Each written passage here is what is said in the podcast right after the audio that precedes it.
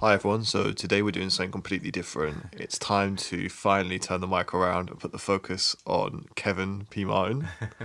Uh, everyone will know from the recent podcasts that have been going out that the Life Gym series has been focusing on talking to people and getting great insights. We thought would be great is to get some insights into Kev's world and what Kev does.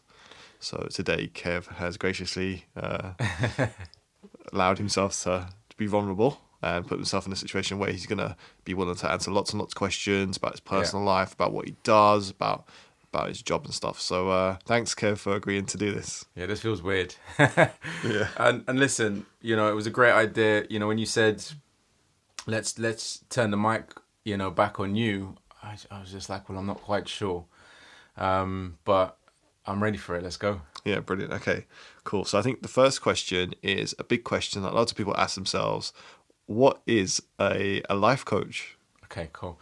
So coaching itself focuses on the the here and the now. Um, it doesn't focus on historical stuff, although you know that might come up in conversation. Um, it really is about how can you move forward. You know, it's not really looking back; it's always moving forward. It's it's in the moment, um, and the key to coaching, uh, if you if you're a coach, is being very very curious. Mm. When you're talking to your client, very curious and lots of lots of open ended questions as well. And how would you describe the uh, the process that you go through with your clients? Would you say it's continuous? Is it there a clear start and end to your clients? What's what's their journey like with you? How does that work? Yeah, listen, that's a great question because I've got clients that I've worked with since inception, since I've started, um, and that's continuous, like you said. It's almost mm. like there's no end date to that. Yeah.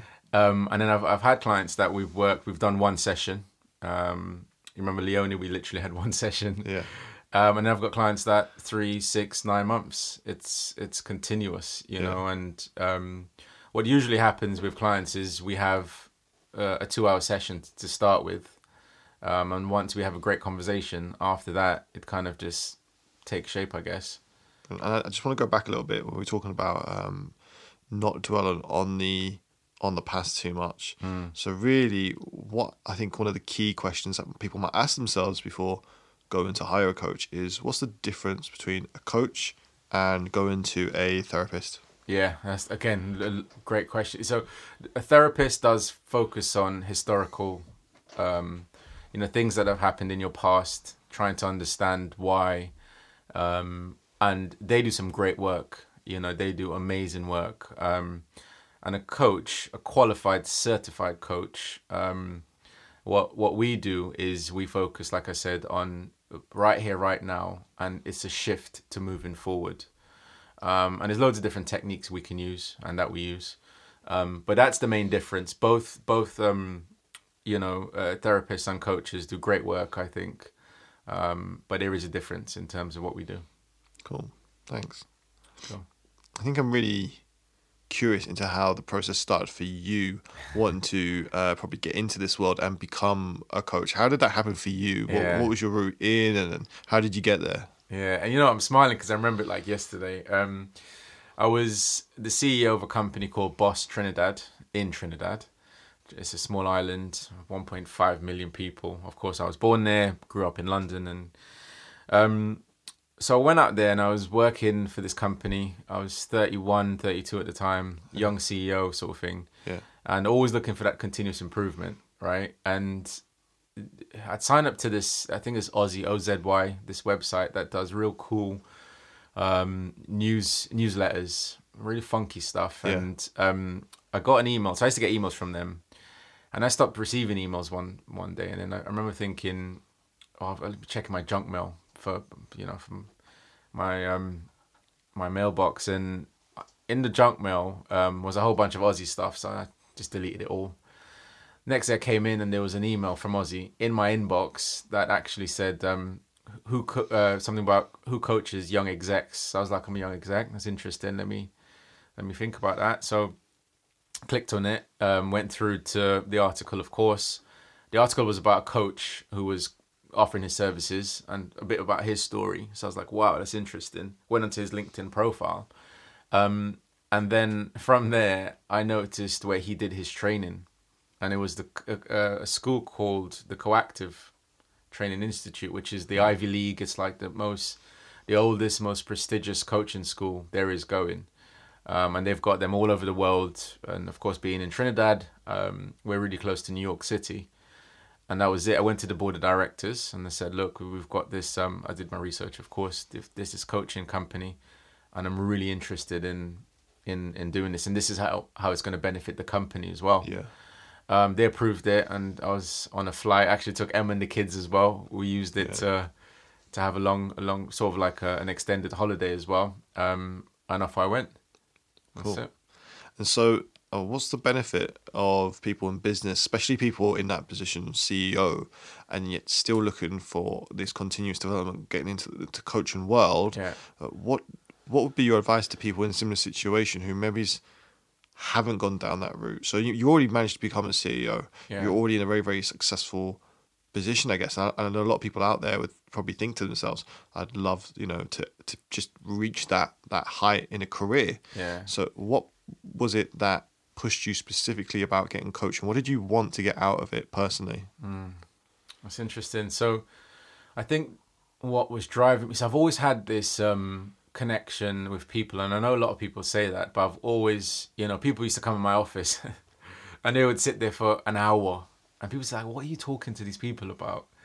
And I've got my work to do. You know, running a company is very, very difficult, um, and it's not just a department; it's a whole company.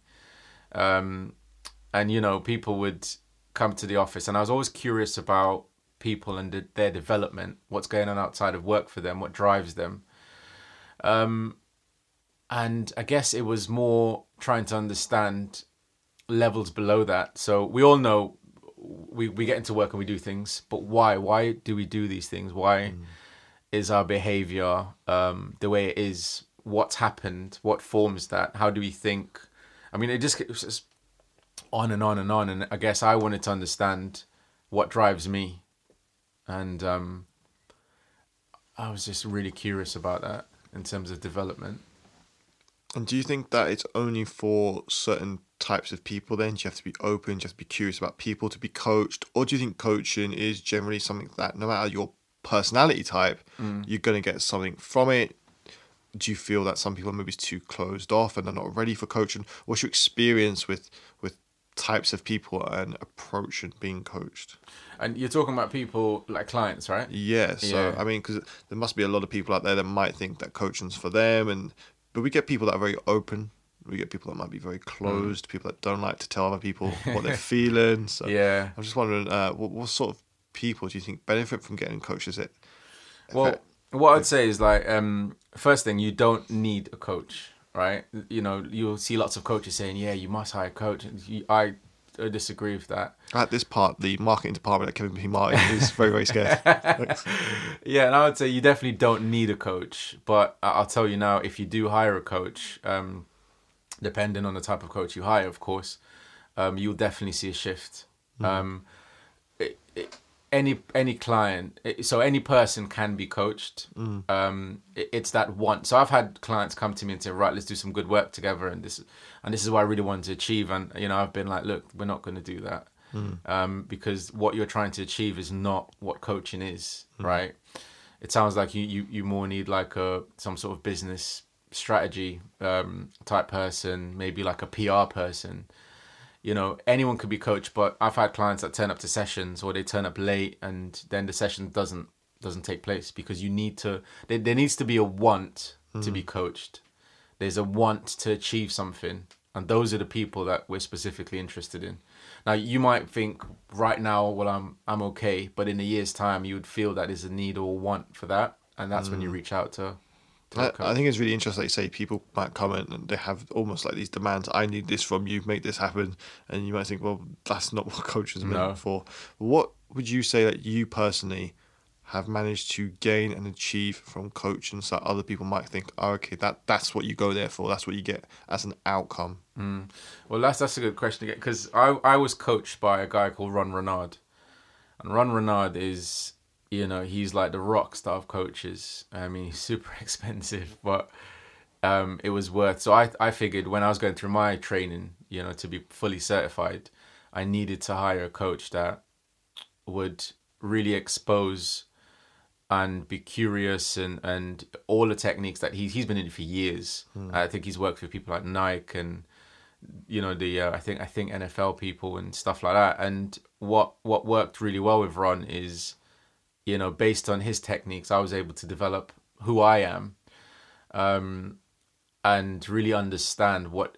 So look, it's kind of like you can't just start coaching people unless you've actually been coached yourself, which is really important because then it feels kind of fake. That's really interesting. Yeah, and what CTI teaches you, that's the coactive company, is that part of the module is part of the whole thing is you have to be coached as well. And they don't push it and say you know you need to hire one of our coaches and this is how much you need to spend. Coaching can cost anything from thirty pound a session right up to thousands, depending who you are and what you're willing to um what you're willing to charge, right? So yeah, going back to it, Ron Renard was my inspiration, my my um definitely the person who who helped form my techniques as a coach. Thanks very much. Great insight. And I think what would be really interesting knowing is a bit about your your journey. How long did that journey take? I think what we're really interested in is what was your what was your lowest point? What was the most difficult point about going through the process, and what was your highest point? What were you like most proud of, or, or what do you regard as your highest accomplishment as well? Yeah. And when you say that, do you mean um So the journey of you've um, been a CEO, you've then been to go get coaching, and then at some point you've gone, this is it. I actually want to become a coach. I want to start my own company, and you've gone through this whole transitional period in your life, and at times I'm guessing there must have been a lot of you know, fear to start something new, putting yourself out there, leaving an absolutely amazing job and position. Yeah. Uh, so there must there be, I'm sure, some some lows and some highs in that journey. But just so that we can get an insight into your life a little bit about you know, what happened on that journey, would you mind showing us your your your lowest point of most Yeah, yeah. anxious or fear, and then your highest point of accomplishment? Yeah, there's two actually. One was continuous, and um, that I'll tell you about that. So that one is uh, was I used to wake up every morning before being coached um, when I was a CEO, and I always felt that I'd wake up and feel really. The best way I can describe it is really cloudy. I'd wake up and the first thing I'd do is grab my phone, uh, look at stuff. Emma and the kids will be sleeping, and you know that first 30, 40 minutes is quite lonely, right? And I remember getting into the shower and just thinking, oh, for God's sake, you know, I've got so much going on at work. I'm doing this, I'm doing that, you know. And I used to feel like this is, this is just, this is how it is, you know, when you're running a company, whether it's a big company, small company. And let me just be clear, you know, the company I ran was about 100 staff, so it's a decent size for, you know, when you're living in, you know, a Caribbean island. But um, I just felt so cloudy. And then uh, again, after going through the process with Ron, the techniques that I was taught in terms of how do I start approaching my day really helped. Um, and that was one of them, but it was a continuous waking up feeling like crap, you know, just really cloudy, not enjoying it.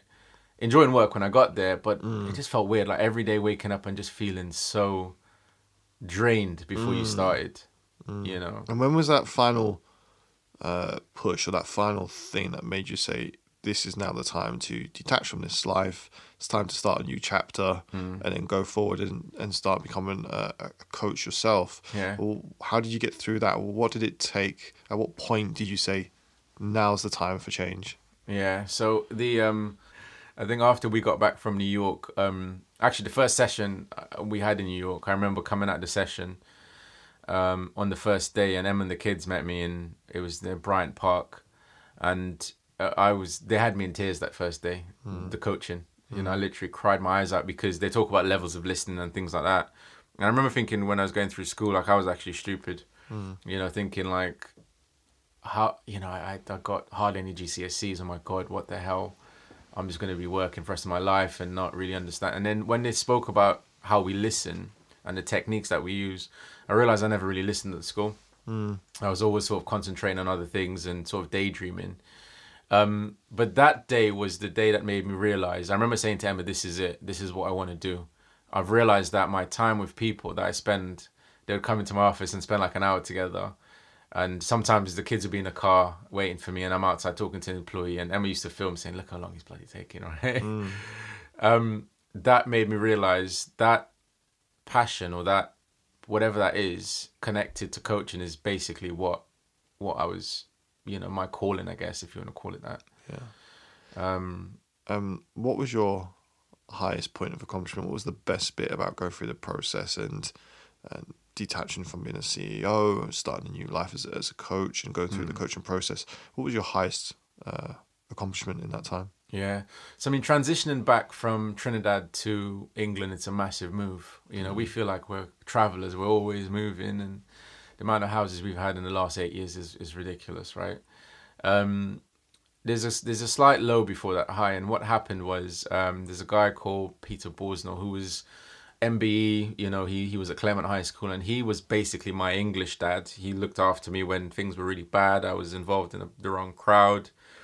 It's a long story, but in a nutshell, Pete died recently, about a year and a half ago. We were still in Trinidad and I got the news. I was actually at work and Emma called and said, This has happened. I was like, Jesus. And I remember thinking then that was it. That was my lowest point. Like, mm. you know, even even as a coach, I was and and you know, we came back for the funeral and whatever and did all that, and then we flew back a week or two. I think it was two weeks later, and got back to Trinidad. And it was early in the morning. I think we got back at two or three in the morning. Em and the kids went to bed, and I woke up at I think it was seven o'clock in the morning. Didn't tell Emma, certainly not the kids, and I went up to Bobby, who's the owner. Bobby was again another amazing person, one of my mentors as well. And Bobby, um, I called him. I said, I need to come and speak to you. And he was like, okay, cool. It's seven in the morning, Kev. I was like, yeah, mm. no, but I need to talk to you now and went up to his house and I, I quit. And he was like, "What do you mean?" And I was like, "Well, I, I want to quit." He goes, "But hang on, you're a young guy, you're running a company, you're paid well. Um, what are you going to do in England?" Because I said, "I want to go out to England." I said, "I'm going to run this coaching company." He goes, "Yeah, but you don't have any clients. You don't." So that was the big risk, and that was just absolutely knowing. Now, that was part one. And then I got home, obviously, Emma wasn't too pleased. You know, you've mm. sort of mm. quit your job. What do you mean you've quit? You don't have anything. At least get a job while you come back and that sort of thing. I was like, no. But there were times when we were transitioning back, you know, before the move, when I was just absolutely low. I remember walking around the park in Trinidad saying to Milan, you know, good things good things will happen to people like us because we just keep going and going. And even after telling him that, I used to think, Jesus, is it actually going to happen? I don't know because mm. you know I'm I've quit my job where we we did two holidays a year. I traveled the world. I've been all over the world with this job. The company's been so good to me, and I've just given it all up based off some sort of intuition. You know, we call it captain. There's different words for it in terms of coaching, but I just knew I had to do this. But there were times when I remember waking up thinking, "What have you done? Mm. How are you going to do this?" And it was really worrying actually but I just knew it was going to work out. What so, so that's the low, I guess. Yeah. What advice would you give? Because I'm sure there's a lot of people, especially I think people that go from having a very steady job mm. to then going self-employed, and they probably go through that exact same process of fear. And I know I've done it before when I've left a job and I've then gone into self-employment, mm. and you know you've got the ability and the skill to do what you want to do, but then there's also a fear of I'm now leaving something that's secure to do something very risky, especially yeah. if it's client based. You haven't got the clients already.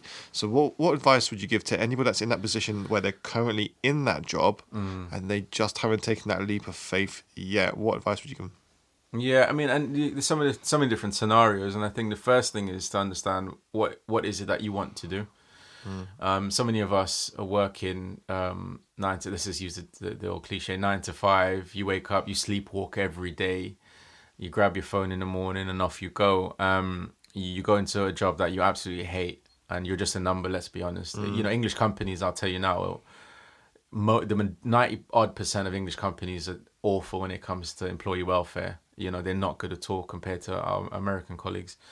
Um, but the advice is try and understand what you want. So if, for example, you want to be a coach, you need to start understanding. So you've made that decision. So you're working, and then you start turning your your evenings into coaching sessions. You know, mm. and one thing's guaranteed: if you do that, you're not going to have any time in the evening. Mm. And if you prefer sitting on the sofa watching Netflix, um, or or sitting in the evening spending all your time with your family, that's cool, but that's a decision you need to, to take. It's either that or start, you know, we call it a side hustle. Start turning it. You know, you've seen it on Instagram. You've seen it all over. Turn your side hustle into your main and all that kind of stuff. It's just that choice. Now, again, there's so much that sits below that because it's the behavior that drives what we do, and the, you know, what sort of like what um your your current situation, your world now is based off your behavior. Yeah. The things you've done has gotten you to where you are right now. I think that's great. So let's talk a little bit about about behavior. And I know a few things that you love to uh, focus on is routine, Yeah. Mm-hmm. and then something else that you call the three M's, or M3 as we refer to. Mm. So let's have a little chat about routine Yeah. and M3, Okay. and, and let's chat about how the behavior and the mindset of people is so important to their their career okay. and and but basically their, their overall happiness in life and what they're doing. yeah. Yeah. Um. So routine, I guess, right? Yeah, let's start with routine. Yeah, routine's the most important, I think. So, um, simply put, your current routine drives current results. Old routine drives old results. So, for example, if you wake up in the morning, the first thing you do is grab your phone. You're influenced by the things you see on your phone. So, I know lots of people they grab Instagram and they flick up, they double tap to like something, and off they go again. Um, the science that sits behind this, and it absolutely does, is the first 20 minutes of your day is influenced by what you see or what you do. So if you're on Instagram or Facebook, and we, we were speaking about this earlier, and you know you're looking at other people and what they see and what they're up to, and oh god, look at my friend, they've got a brand new car in Dubai or in a holiday, you start not to feel too good about yourself, and that's an example. So when we talk about routine, it's important that you understand where you are right now in your life is driven by your current routine. And what I like to do is I like to say we, we, we, we need to. So if you want change, so you get people who say, right, I've got New Year's resolutions. And you say, great, what are those? Well, I've got these 10 things to achieve this year. Awesome. How are you going to do that? Well, I'm going to do this. And they generally fall off, off that uh, those resolutions real quick. You know, and everyone jokes about it. It becomes that it's quite funny, and it's not, as far as I'm concerned, because if you have set yourself 10 new things you want to achieve and you've got the same routine, guess what? You're not going to, right? You're not going to achieve any of them. You might do, and if you do, it's quite lucky. Um, so what you need to do is, is disrupt what you're doing. And by disrupting it, it's basically introducing new things that make you feel uncomfortable because that's where the growth starts to take place. So routine again is so much that sits underneath it, but routine is so key. Um, and I, you know, I always say that old routine drives old results, and if you want new results, you need to change up your routine, Cool. And then morning and night. let's talk about um, some of the implementations. Let's talk about M three. What does that What does that mean to the to the listeners? And just uh, give us a give an overview. Yeah, so M3 is something. So I've done so much research, and you know, when I talk about the science that sits behind our behavior, um, so M3 is there's three things that are key to to to what we do, right? Um, the first one is um, the first one is mindset, and there's so much that sits on the mindset. But I'll give you a couple of examples. So mindset is the first thing that you do in the morning. So uh, under mindset can be gratitude, whether you write some stuff down, um, whether you think about it. Um, other things under mindset would be um, visioning. So what does the future you look like? So you know what does future Kev look like? Th- This would be some of the things that you want to achieve over the next year, six months, three months, that sort of thing. Um, and going back to gratitude, so it's kind of a buzzword right now. You know, everyone's like, "Oh, gratitude, this and that's so cool." And and what people make the mistake of doing when it comes to that specifically, that which falls under the first M of mindset, is they they just write down "I'm happy," or they'll just lie in bed and say, "Oh, thank you God for this," or "Thank you." You, you tend to fall into two categories, right? Universe or God It depends who you know what you believe in. Um, but the difference is, and this is the key: mind uh, gratitude is only works when you mix it with emotion. So, for example, if I lie in bed and you know I'm thinking I'm so grateful for Emma and for the kids, Milan and Cece, that's great, but you're not actually just saying things. But if I if I mix that now, so as I think of Milan and Sienna, and I think about the silliness that they do, and I start to smile, I start to get goosebumps. That's the emotion, and that's where the magic takes place, and that's where all the gold is. So when you think of gratitude, fine, good. But if you're just thinking about gratitude and saying it or writing it down, that does nothing for you. You need to mix emotion with it. Yeah. And sometimes that can be quite difficult when you don't know how. Yeah. And Oh, it's go on, sorry. yeah, so just talk us through the the next steps. Yeah, so the next one's um, movement. Um, so movement is getting your heart rate up for a minimum of two minutes at the start of the day. So whether it's a light jog, as we always talk about, um, whether it's literally doing five, ten push-ups, sit-ups, whatever it is, you need to get moving. Um, some of my clients, they've got kids, so they would literally be running through the house with their children, chasing after them. That's movement. Um, some clients would be as extreme as going for a run in the morning. That's movement. Um, yoga, going going to the gym. Again, ten minutes, twenty minutes, half an hour. Once you're moving in the morning, that's really important. So you can it can be as little as two two to five minutes, right up to a couple of hours in the gym. Depends what you want to do. And that's important because that really gets you moving, gets your heart rate pumping, and it, it it all clears the mind as well. Very cool. Um, the next one is motivation, and this is a big one.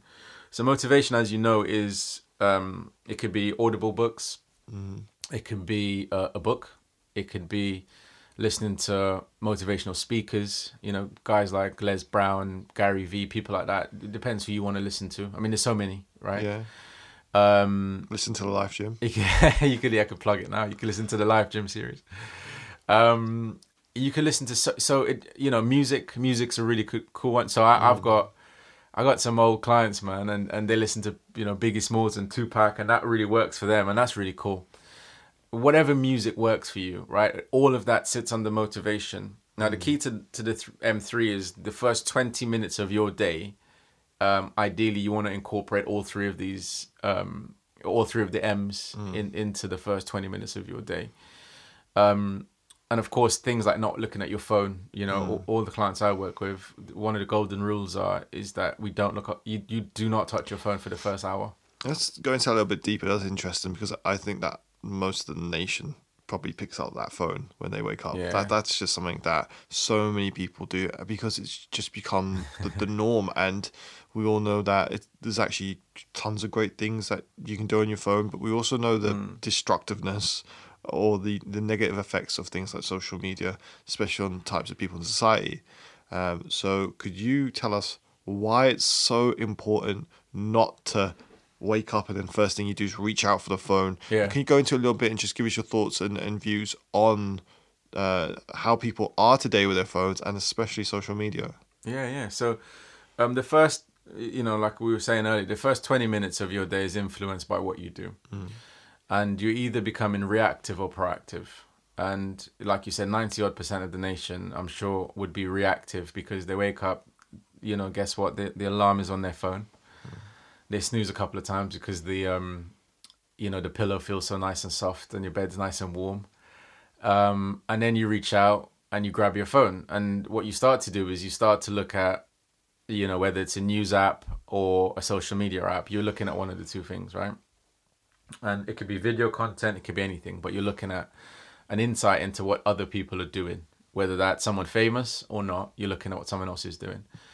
And by the pictures or videos that you see, you then react with emotion. So if you see someone that you're, like we, we were saying that scenario, you hate your job, it's cold, and you're about to get up, you hate, you've snoozed three, four times, and you're about to get ready to go to work, and you see one of your mates or someone famous that's in LA or, you know, in Dubai, and they, they're living the life, and they, they're in a Ferrari, for example, you then, mm. s loads of emotions kick in. Depends mm. who you are and what you do, but loads of emotions will kick in. And some of those emotions can be jealousy, you know, can be a little bit of envy, could be like, oh God, you know, I'm frustrated that, you know, and then for the rest of your day, you you may not know it, but it influences the rest of your day, and that's a hundred percent guaranteed. And there's so much science that sits underneath that. Um, hence why um, the important the, the importance of not touching your phone. You know, um, yeah, you might use it for for an alarm, and I think that's okay but I wouldn't recommend that anyone um, gets on their phone for the first hour. Because after you've gone through the M3 um, process, what happens is you are now 20, 30 minutes in. And again, that process, I said minimum 20 minutes, but it could be longer.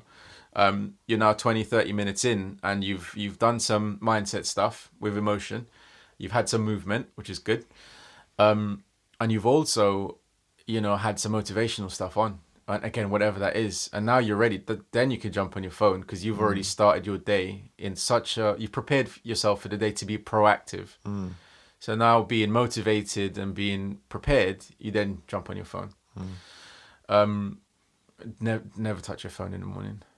One hour. What do you think about people using their phones throughout the day, the evening, phones in general now? Even if we don't use it uh, in in the morning, for example, people often might come home and then they're on their phones, Hmm. and it's it's one of those things that we check it throughout the day. We're checking it at night. We come home from work to the point where you know YouTube is taken off massively. People are actually watching shows on YouTube a lot rather than telly, Uh, but are you worried at all that sometimes through what you've seen maybe in clients or just general in society that phones are creating a disconnect and rather than social media it's actually unsocial media Yeah, that, that's an interesting perspective. I mean, look, the thing is this, right? Phones are absolute power, and I've said this so many times. Um, social media platforms, um, the fact that you could take a picture right now and upload it, and someone in Trinidad, New York, wherever around the world can see it.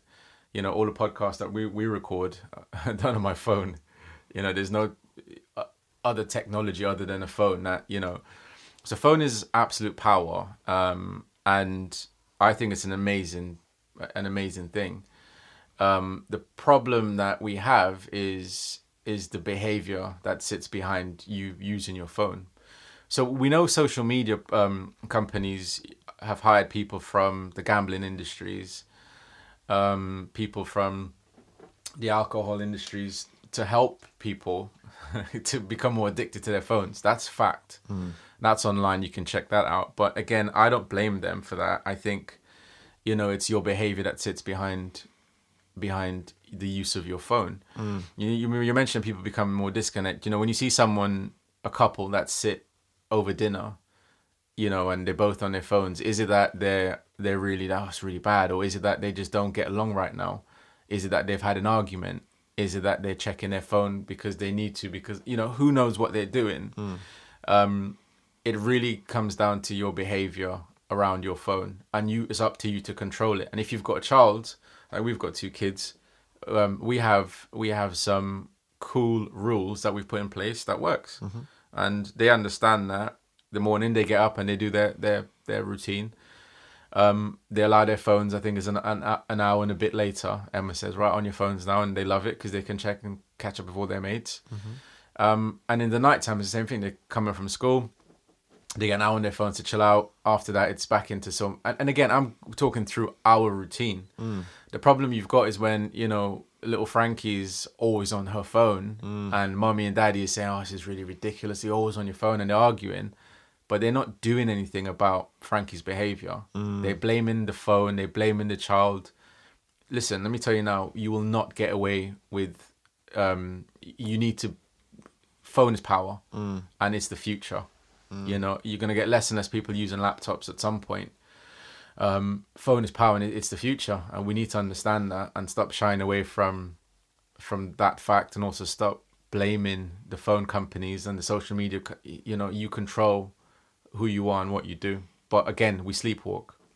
Yeah, I think it's interesting when you talk about perception because it, behavioral. If I was ignoring my wife because I was out all night and I was driving around in a car and I was just hanging out with my mates, there would definitely be like, you know, why are you avoiding me? But if I'm in the living room on my phone all night, that's just considered normal behavior. I think it's interesting of, of why. Why do we not challenge that? Why do we not say, do you actually need to be on your phone or Yeah. are you just actually obsessed right now with social media? Is there an addiction issue? So I think that's really, really interesting. Um, so here's the question. I think if someone comes to you and he said, I, I want to build a better relationship, we're struggling at the minute, we're probably spending way too much time on our phones, actually not connecting. What advice would you give someone as a coach uh, about making a better connection with their partner and maybe trying to get away from how much they're on devices and things like that? Yeah, and you know, so again, just real quick, there's three things, and I should have said this at the start. Three things that you know that I do. One is, as you know, mentoring, which is more of a conversation around, you know, here's some advice around what what you need to do, um, and sort of shape their behavior and help them. Um, there's obviously coaching, which is more deeper questions, curious. Um, and then there's motivational stuff, as you know, which is really high intensity. You know, let's get up and go. No excuses. You know, you're talking crap. No, don't believe it. Let's go. You know, pick yourself up. You know, um, when it comes to a question like that, I think the first thing I would never give anyone advice or coach them or motivational stuff around anything other than you know them listing out or talking to me about what what's the behavior like with the phone. So let's talk through your day. First thing you do in the morning and usage of your phone right through to the end of the day and then that would expose the interactions or non-interactions you have with your partner right and then from there you look at that and say okay cool here's what you do here's a map of what you do during the day with your phone mm. Here's the relationships it seems to be affecting what do you want to do mm. because you can give anyone advice you can coach anyone unless they want to change mm. or want to, to to make a difference in terms of their behavior they will continue to go back to the old ways Thank you for listening to Volume 1 of the Insider Sessions with Kevin Martin. We'll be back with Volume 2 next Tuesday. See you then.